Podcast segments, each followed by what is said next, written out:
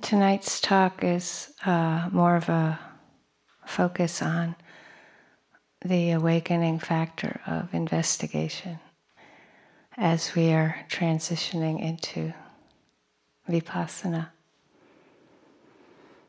I wanted to say that um, each of you are in very much uh, trusting your practice in, in an individual individual place with this transition. So I can't say exactly how each of you will transition, but I will encourage you to. Some people haven't shifted to Brahma Viharas anyway, so they don't have a transition. They've been doing Vipassana anyway, so no, no, no worries there, right? But some people, you know, it just some people are just they love Vipassana, they incline toward it, and shifting now will be a great relief. It will. It's just like finally, you know. And other people, they love they love the Brahma Viharas, and it'll be like not oh God, oh, you know, just let's not shift yet, right? So there'll be the extremes of people and then people in the middle, and um, the talks and instructions will be sort of helping people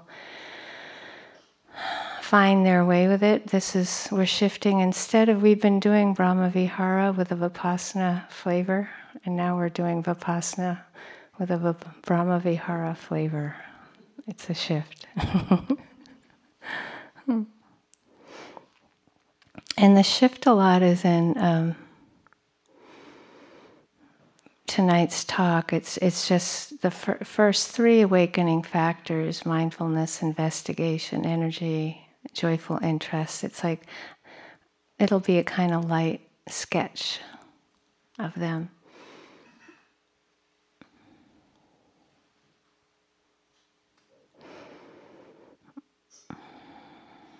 So the human existential predicament is coming to terms with the vast range of joy and sorrow in this world. And to move from kind of a childhood and the ways in which we have to defend the vulnerable heart where, where we uh, come in this world with um, the heart necessarily closes to learn how to function well.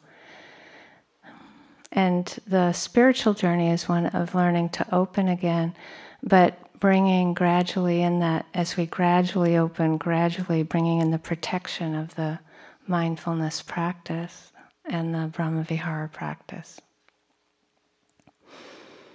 The garden is a great place to look at the flowers and to see that um, what we tend to want is this practice to happen very quickly. And so we will tend to want, if we looked at all each other like flower buds, each of us tend to want to pull the petals open. We can tell everybody else that it's fine, that it's a gradual opening, right? But for ourselves, we want to pull the petals open, and it kills the flower so so remembering that the um, it's gradual because we have to learn how to replace the defense system gradually with the mindfulness practice.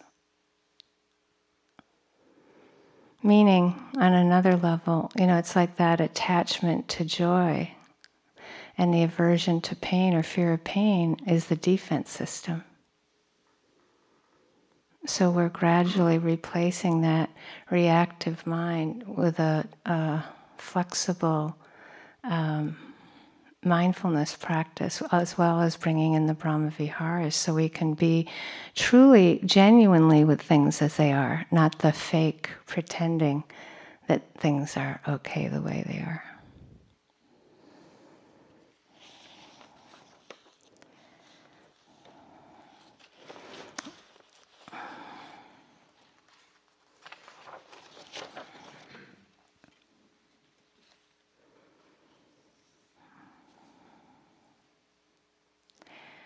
So, this uh, existential human predicament, the question, who am I, is the is or who are you? or who are we? is a it's a very deep spiritual question that inquiry.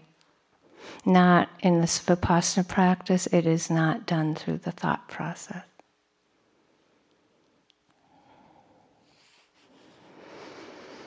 So in vipassana it's like um, it's pure research pure research meaning when the investigation is pure not motivated by aversion or attachment, we really start to be genuinely able to explore this moment to moment experience that we're born into, sixth sense door awareness.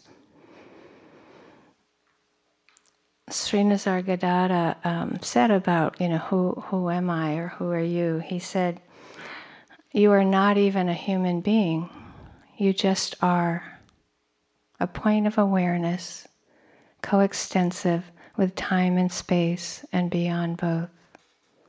If you ask me, Who are you? my answer would be nothing in particular. And the question then is well, if you're nothing in particular, then you must be universal. And he said, Well, what is it to be universal? Not as a concept, but as a way of life not to separate, not to oppose, but to understand and love whatever contacts you is living universally. To be able to say truly, I am the world, the world is my own. Every existence is my existence. Every consciousness is my consciousness. Every sorrow is my sorrow. And every joy is my joy. This is universal life. Yet my real being and yours too is beyond the universal and therefore beyond all categories of the particular and the universal. It is what it is.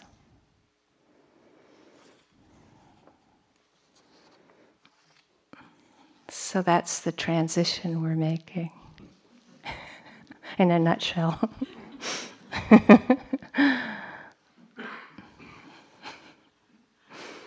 I remember when I did that retreat that I described with Ruth Denison, where I had to go to romper room every walking period, and then, you know, she finally said to me, "What is not what you want to get?" Right? You know, it's um, at the end of that retreat. Uh, I used to always be cooking and taking care of the teachers, and I brought her some food. At the end, I went back to cooking for her, and uh, I said, "Well." we could call her Ruth. Ruth, you know, I just, I just want to practice to integrate into my daily life. You know, I don't really want to be doing all these retreats, right? I just want it to integrate into my life. And she said, Darling, you do not need integration, you need penetration.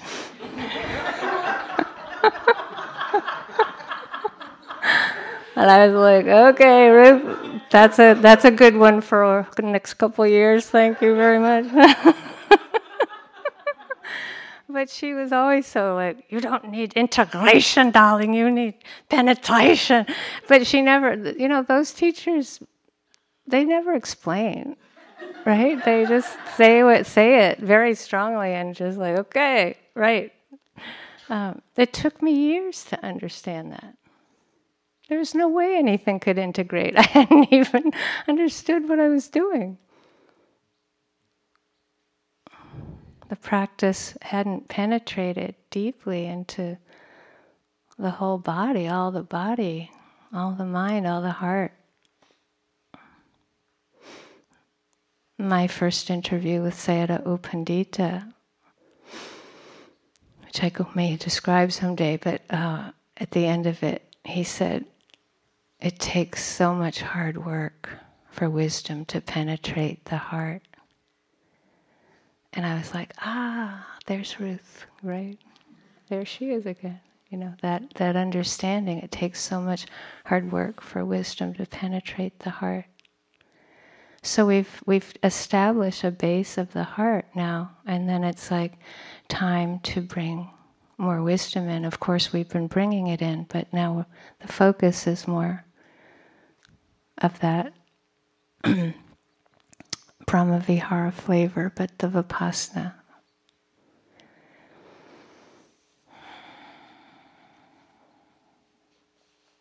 The third Zen patriarch said, The great way is easy for those who cease to cherish their preferences.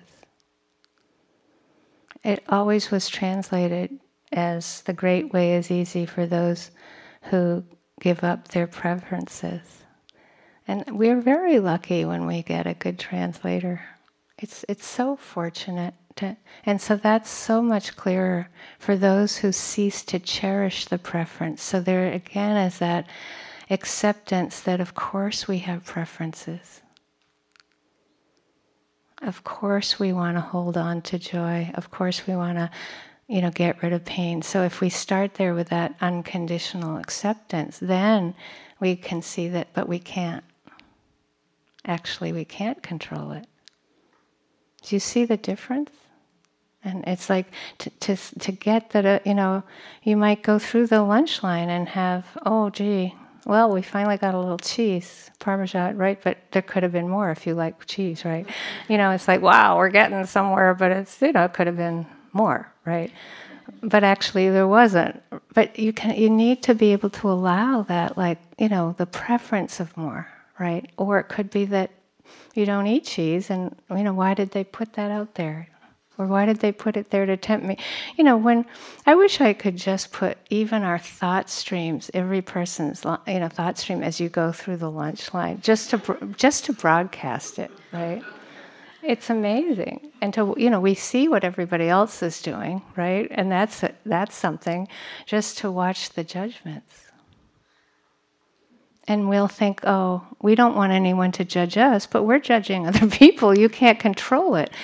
So then it comes down to accepting the judging, allowing it, and then just saying it's just judging. You don't have to buy into it at all. We don't have to cherish it. Just to see that's what people tend to be doing when they're going through the line.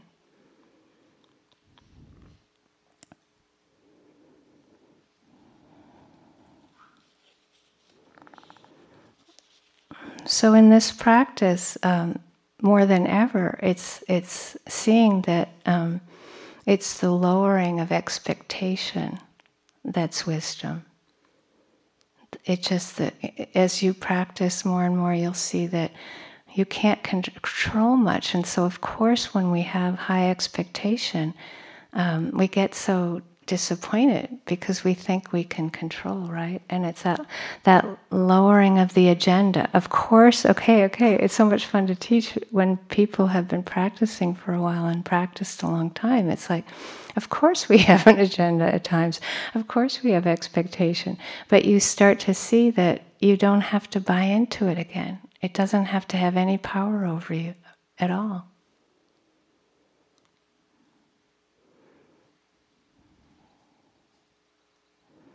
So that wanting to manipulate and fix is part of um, the Vipassana practice, is being able to, the willingness to see it more and more. So I'll go into this a bit later, but I, I don't want to forget. So it's like vitaka vichara.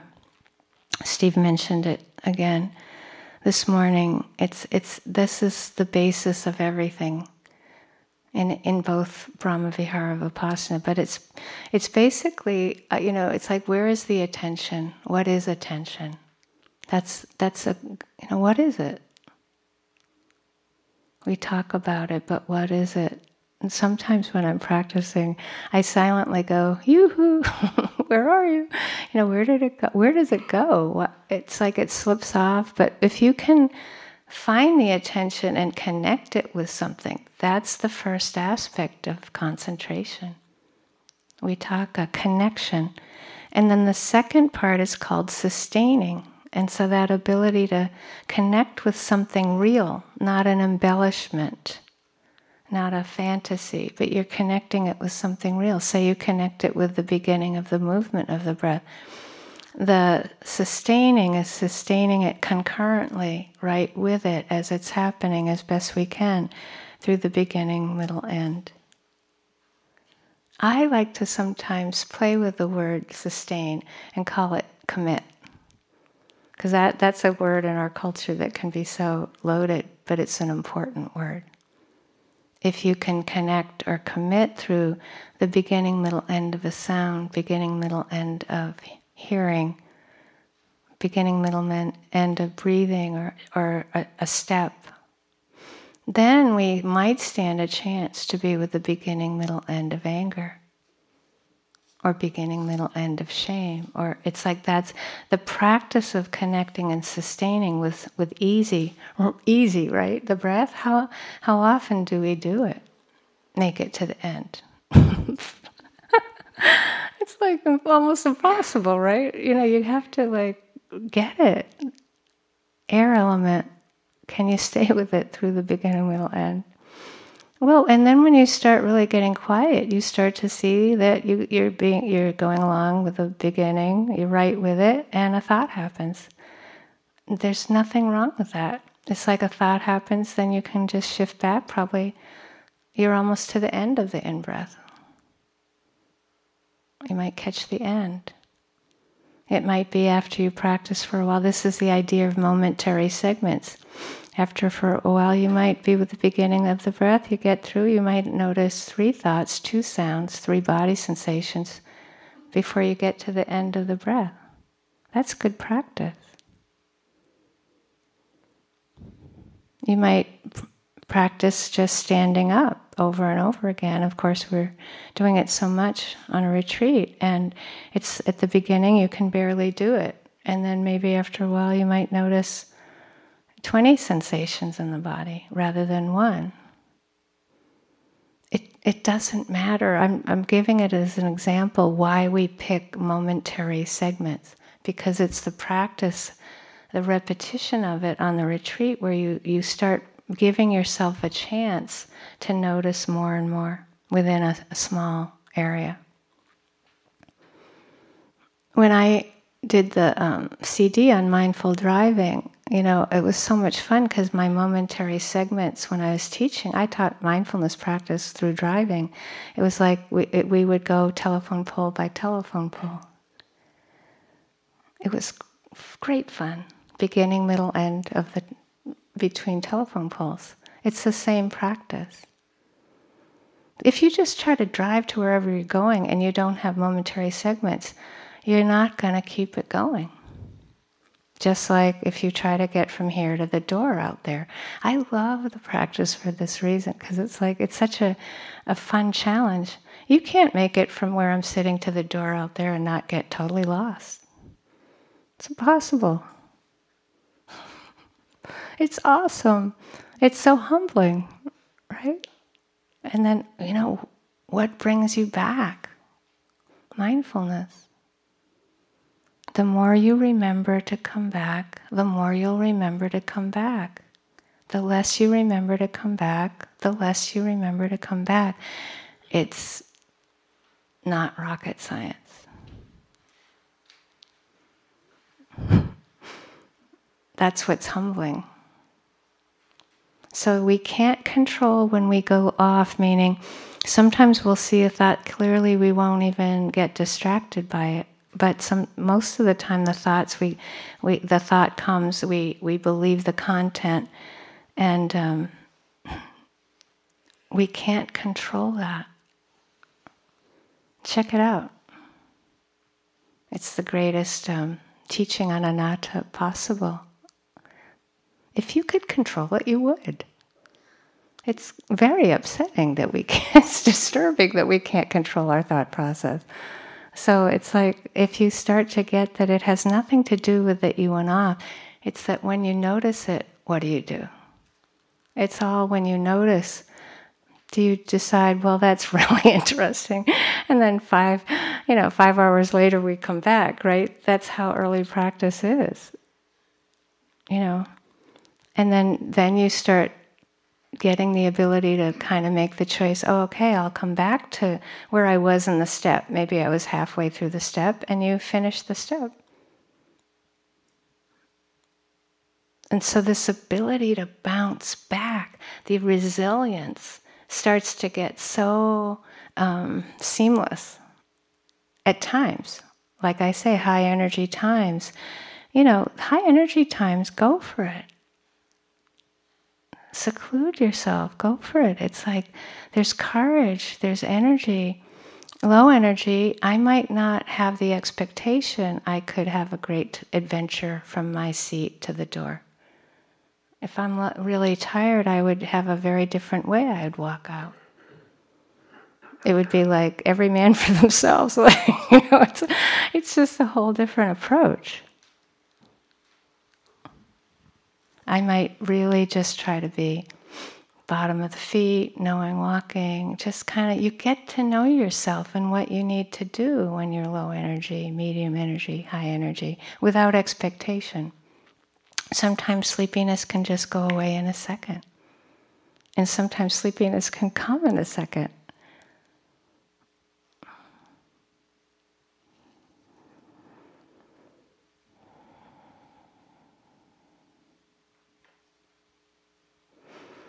One way you get to see where these practices, um, where this transition can be so interesting from the Brahmavihara to Vipassana, is in this.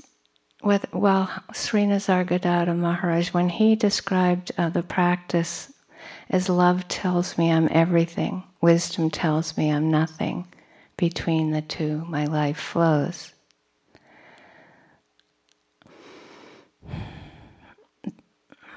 One of um, I feel one of the great teachings that author C.S. Lewis had for himself and offered us was uh, he lived in a very um, cerebral community at Oxford, and he fell in love with a woman quite late in life, married, had a kid, and um, she was from New York, and she moved over. They got married, and she had cancer already. Like she didn't know it, but she died fairly quickly. And this is where that phrase comes. He was so beside himself because he finally dared, right? He finally had the courage to connect and commit for the first time. And that question, like, why love when it hurts so much to lose it? This is a human predicament.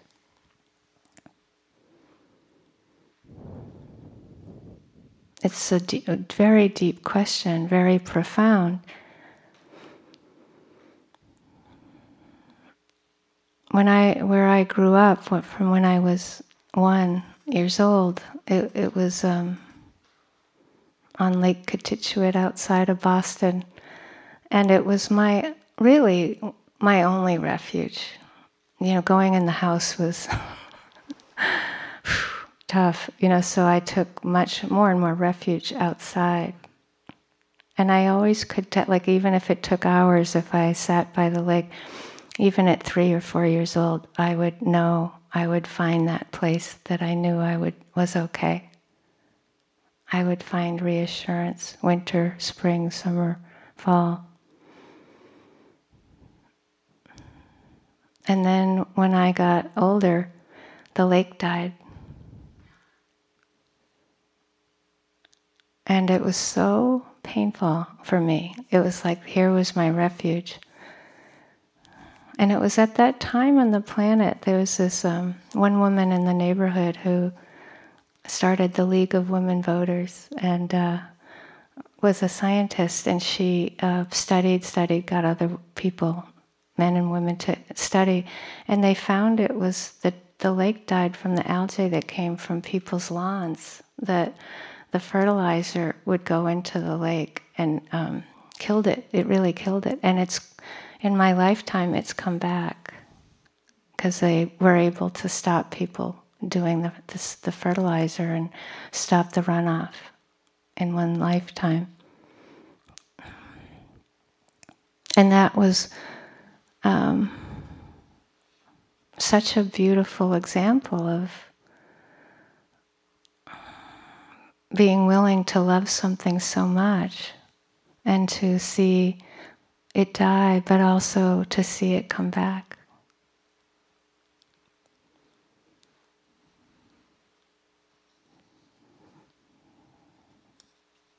It's not always like that, we know.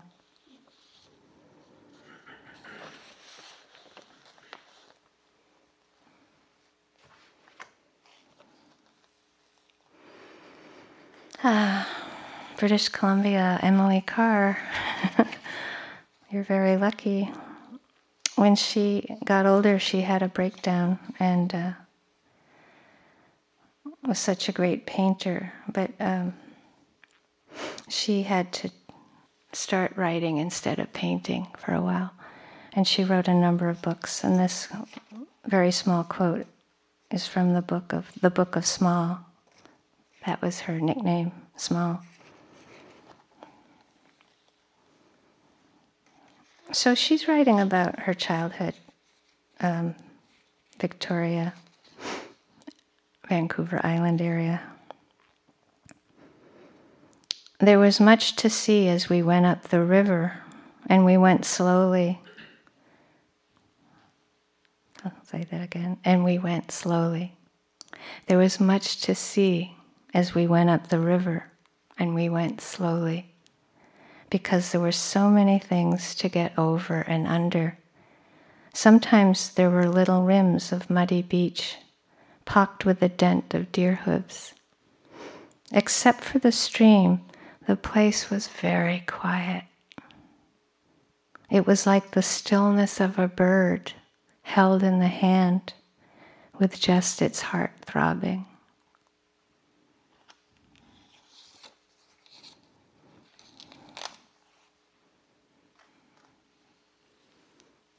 That's vipassana. But each moment changes, right? You're holding this very delicate aliveness. It's life itself, right? It's so delicate. Each moment is new. It's just so hard for us. We don't want that instability. We don't want that um, inexplicable, unfathomable change. And yet, there is this point in awareness, nothing in particular, that we are that's constantly changing. And so here is that vulnerability.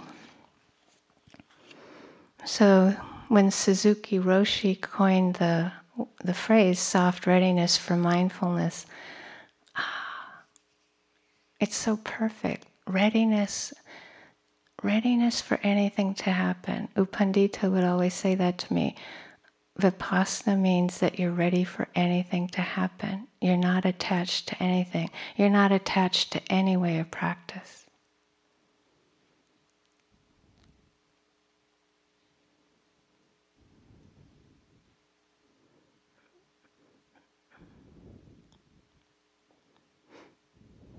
Soft readiness is so smart if your heart or mind, hard head, you know.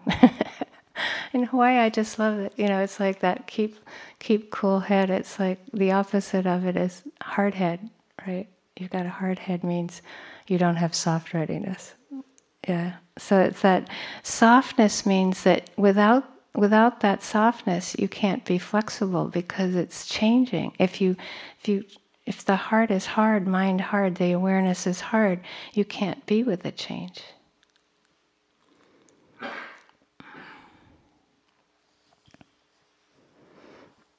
I tend to like different ways of describing mindfulness, like the Sri Nisargadatta. He said mindfulness is the intention to understand rather than to judge experience. Rather than to judge. We, and it's the reminder that we're so good at judging. We and not only are we good at judging, but we're trained well in it. We don't we don't need much more training right? This is not our issue, is judgment. So it's not that you can get rid of it and you don't want to demonize it or reject it, but you're trying to learn how to shift out of this cerebral defense system, the thought process that we're so good at analyzing. We're so good at analyzing. And to really see that the top of the head is the tip of the iceberg, and we're missing 99% of our non, our non-conceptual experience. And that requires remembering to come back and coming down. Remembering to coming come back and coming down. If you're really caught in thought, bottom of the feet. Hands. Front of the body. Yeah, it's like whew, there's no end to it. Because our training, you, it's not like about right or wrong, it's about our training and how to balance it.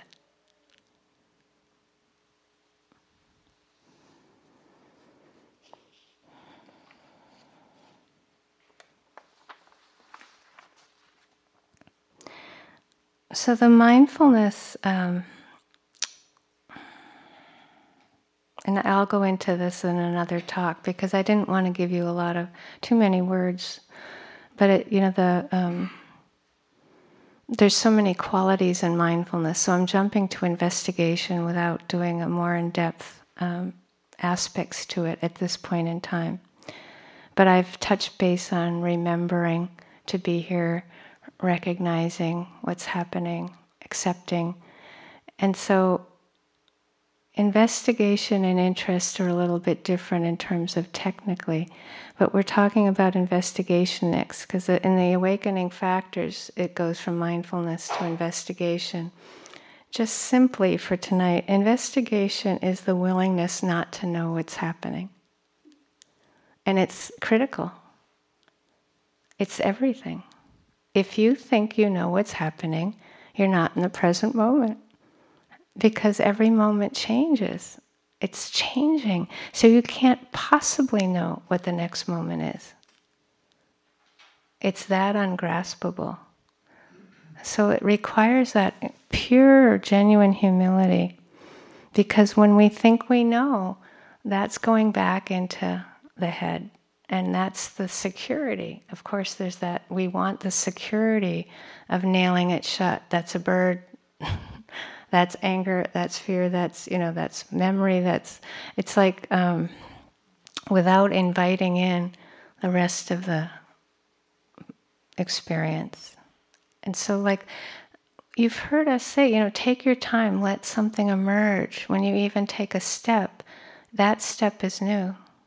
Every time you take a breath, that breath is new. You can't possibly know what it is. It's not possible.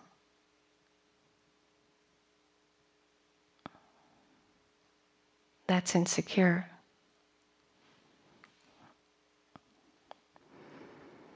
So the reason I like the holding the baby bird in the hand and the heartbeat is because each moment is newborn. It's that new.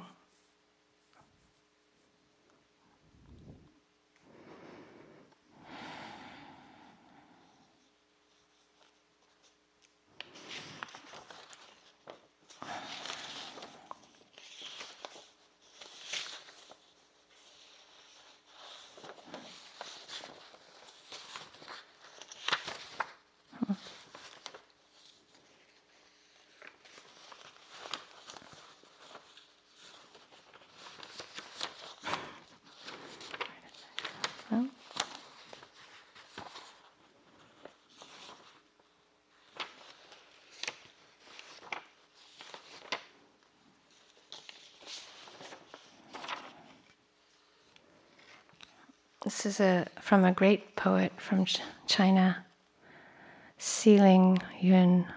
He was born in 385, he died in 433.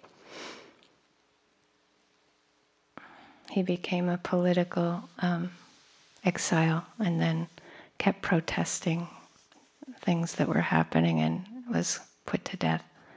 He was a great, great man, great poet. But he spent many years in exile, and he was the beginning of the, um, he was said to be the first person that started the mountains and rivers Chinese poetry tradition. Very influential. Following along the south bank that crosses out front, the snaking north cliff that looms behind, I'm soon lost in thick forests the nature of dusk and dawn in full view, and for bearings. I trust myself to the star filled night skies.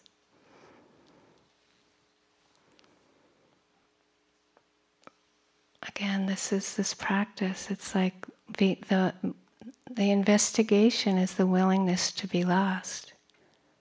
It's, it's that pure, genuine exploration, not always accessible. But it really means that we're not investigating what's happening um, with um, trying to get rid of it.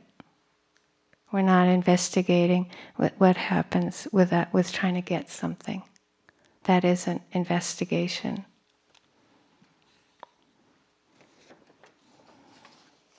So it, it's remembering that um, the bare attention means, you know, you'll hear us instruct if you're with the sound. To, of course, the thought process will happen, but bring the attention back to the textures, vibration as they're changing. If you're with a physical sensation or sensations, you might be aware of knee, or even then you might be aware of warmth or tingling. And it, it's like not to just throw out the words, but just to take the time to receive not through the thought process, but through the textures and vibrations, what is real, not embellished through the thought process. Of course, and then to say, of course, a thought about it will come up. And so you just are aware of that, no problem. You don't get in a struggle with the thought process. You notice it, and then you come back to the wordless. So you're spending more and more time in the non-conceptual, wordless, and and um, not hassled or oppressed by the thought process. It's not a problem. It's just thinking.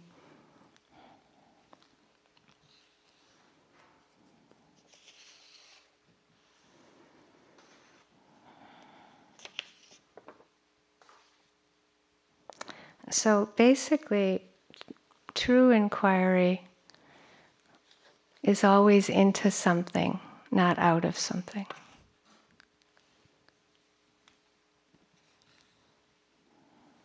So if we're trying to get or avoid, we're not inquiring.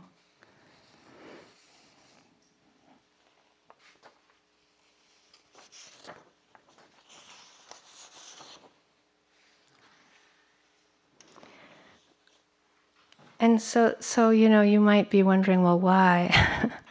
but we, um, the insight, the understanding in this practice comes from connecting and sustaining with the non-conceptual.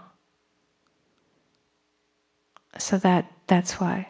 It's like you're you're connecting your attention with the truth, not from a memory. So your thought about something is usually a memory, right? It's a memory from the past. But we're connecting with its real and true in the present that isn't conceptual. And so that gives us a chance for this insight or understanding to arise. And it, it's not something you force or push, it's just by putting in your time.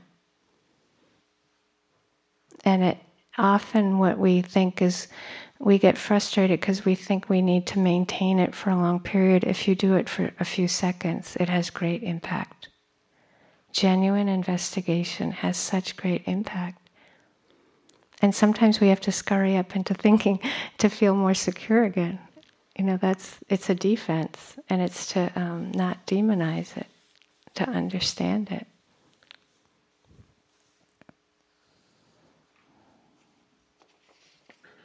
So we call it, it's hard to describe, but we call it dropping into non conceptual or falling into it, out of the conceptual, out of the thought process.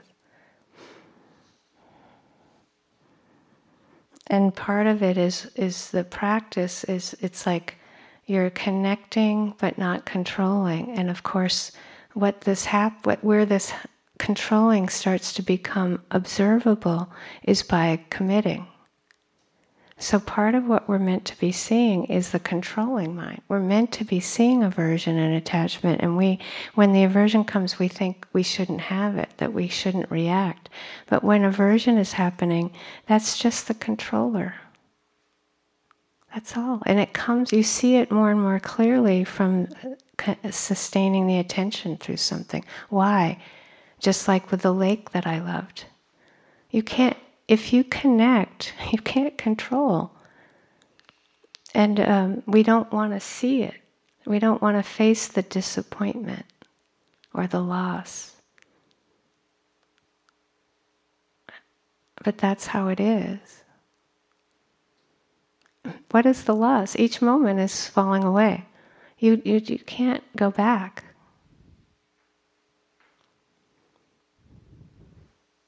See how different it is from the Brahma Viharas? You're all looking at me like, okay, when are you going can we go back to Mudita? Please, now.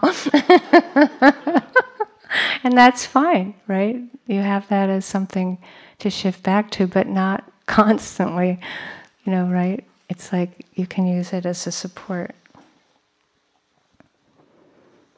So, investigation leads ultimately to equanimity because you start seeing that you can investigate anything. And you start seeing that the equanimity is impartiality. It's impartial. So you equally are interested in, as, in aversion as you would be joy.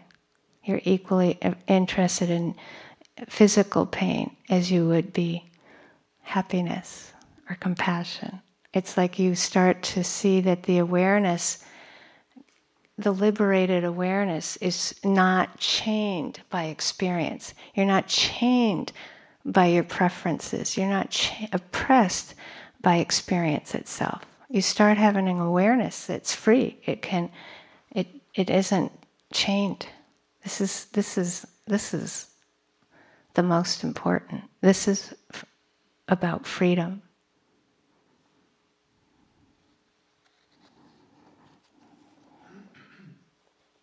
And the um, serenity, the true serenity, comes from deeper and deeper wisdom, less and less partiality. Because you have less and less need to control, and you're rejecting less and less. You're including more and more of life less and less fear, less and less need for control.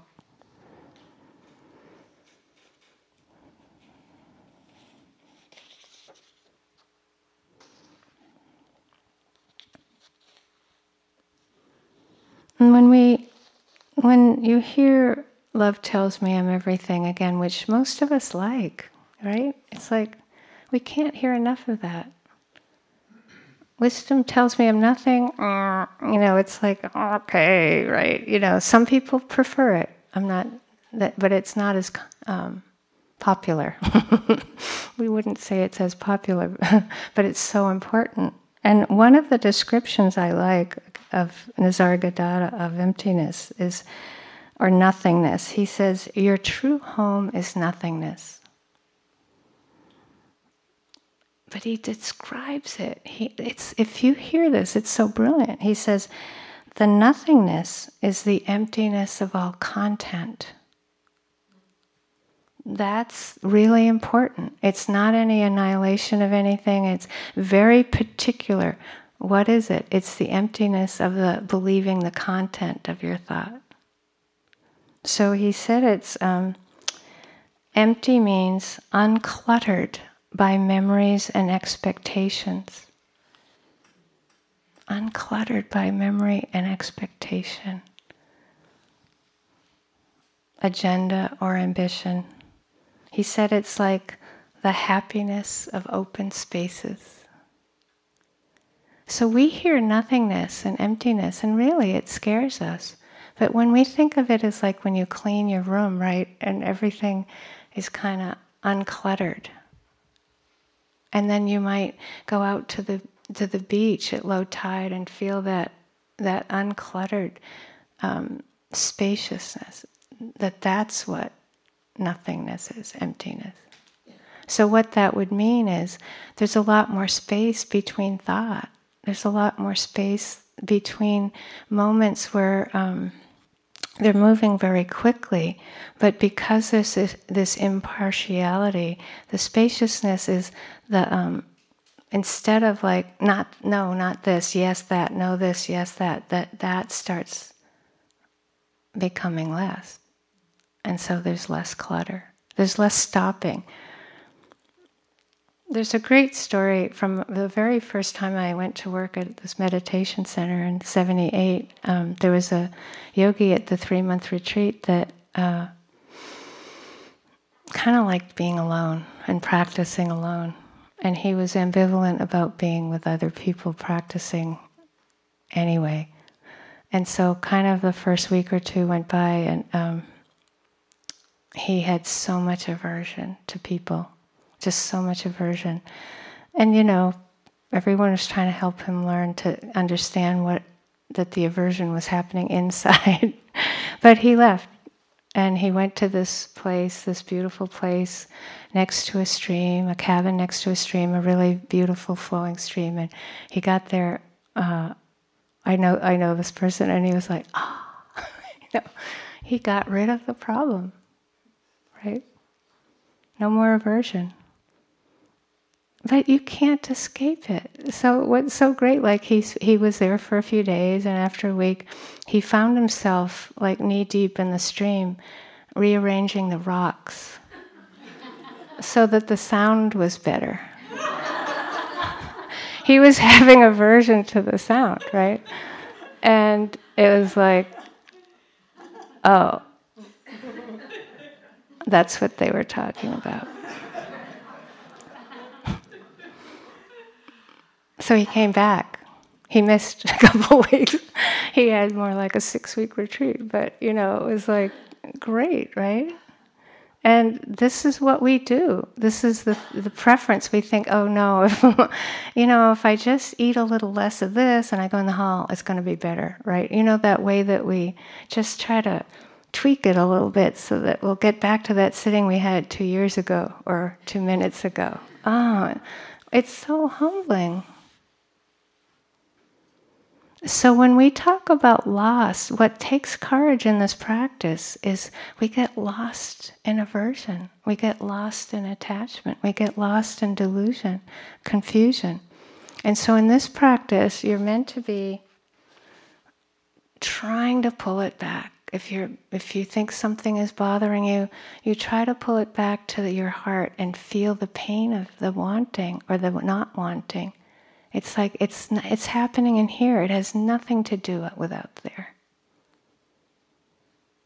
So when we when we can't pull it back, we're lost in the object of the wanting, right? We think we want something out there, but if that's being lost, what's actually happening is the wanting's happening in the mind and the heart. And it's the Buddha said it's the suffering that ends suffering, to be willing to take responsibility finally for it to not, not blame it on everything else. Stopping the blaming, stopping that endless wanting, but just like feel it. And then the, the delusion, it's not getting lost in the confusion. It's owning it. Confusion's fine. Wanting's fine. Aversion's fine. We might as well get used to it. We're doing it anyway. And we, we damage ourselves and others so much through it. And I do like to give the example if you've ever seen E.T., you know, E.T., and he he he goes ow you know he has that funny finger and he goes ow that's what taking responsibility means ow ow the more you get how much it hurts, the more you'll take responsibility because we just dump it. We'll just dump it.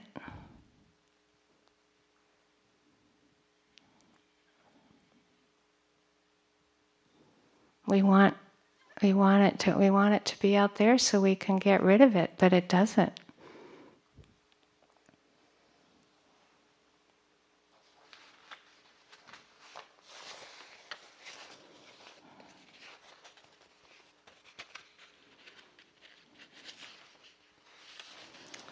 So in this um, process of, I like to think of it. You're, you're, if you think of a stream, it's like you kind of um, you're running and jumping in the stream and flowing along in it. That's sixth sense door awareness. You have to kind of get quiet enough and have an anchor enough to kind of be concurrent enough to jump in the stream of moment to moment change. There's a thought, a sound, a body sensation. You, you have to jump in. You might have a thought and, and get lost in it, come out, you jump in. And the anchoring, we'll talk about more, but the anchoring is a way to stabilize. We need to anchor. So, with the we'll offer the breath, we'll offer sound, we'll offer you know the front of the body or the body sitting or sitting touching sitting hands or hearing hands.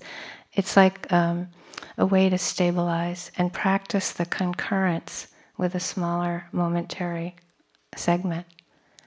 So you stabilize. The rhythm of vipassana is stabilizing, just letting loose, stabilizing, letting loose. And please don't think anchoring is some kind of baby step. It's not. Sometimes we like super need it, like all day for days if we're having a hard time, and sometimes we don't hardly need it at all or don't need it at all. But it's it's skillful means. It's not like um, again a remedial practice you can hear that's a bit of my a pet, pet peeve of mine, but it's like, ah, we just have so much judgment.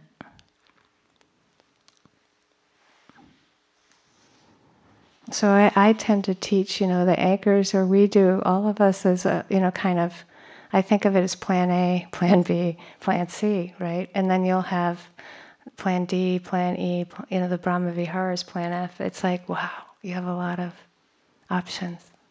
If it get, if you need more stability, more stability, more stability, versus flowing with the stream.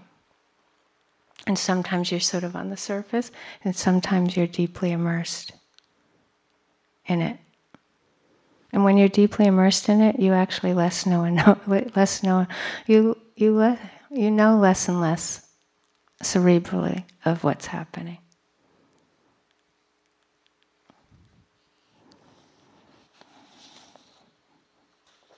Of course, um, the idea is that at that this moment to moment change of experience at our six sense doors, a fully enlightened being, um, it is said to have peace with each moment at each sense door. So that it's the end of the aversion and attachment and delusion with the, or you know with each sense door if you can imagine the idea is liberation or peace so that if you're new or medium old student you can taste a moment of this or moments of this or hours of this the means and the ends are the same in this practice. This is what's so heartening. It's just the fully enlightened being has practiced it to being able to not have the aversion and attachment come up anymore, etc. There's more to that, but it's like peace at any sense door, when you start to get what that means, then you start to get, oh, it can happen at another sense door, another sense door, another sense door. We all want peace. Look at this planet.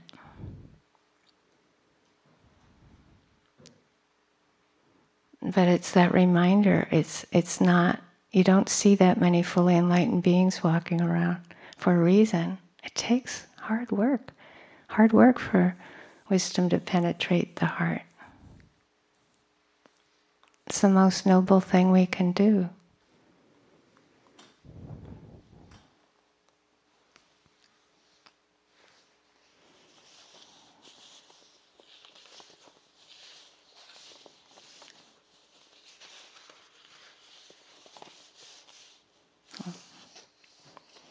I'd like to end with a um,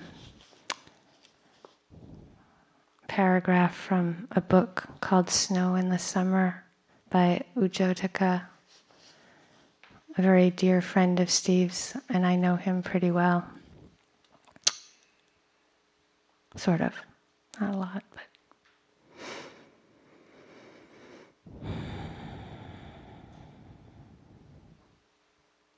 He wrote this quite a long time ago.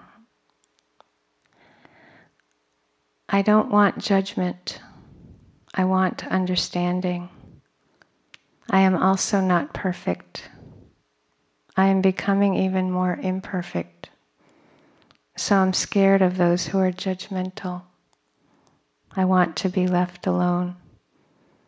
They say a monk shouldn't be attached to anybody or anything, but I can't do that. I'm not just a monk, I'm also a human being. I am not trying to be somebody. I just try my best to understand whatever is happening in my life, in my mind, and in my heart. No name and no fame. And when I die, nothing will remain.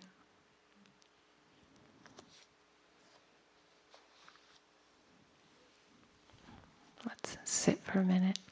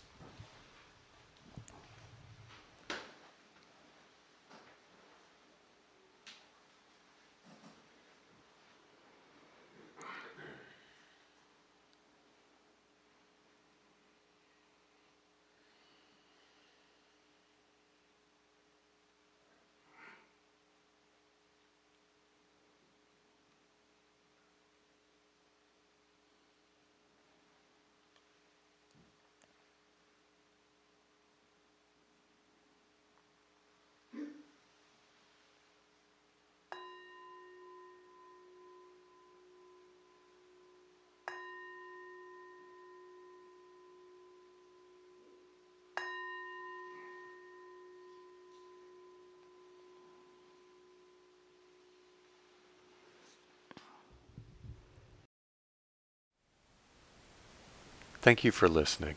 To learn how you can support the teachers and Dharma Seed, please visit dharmaseed.org slash donate.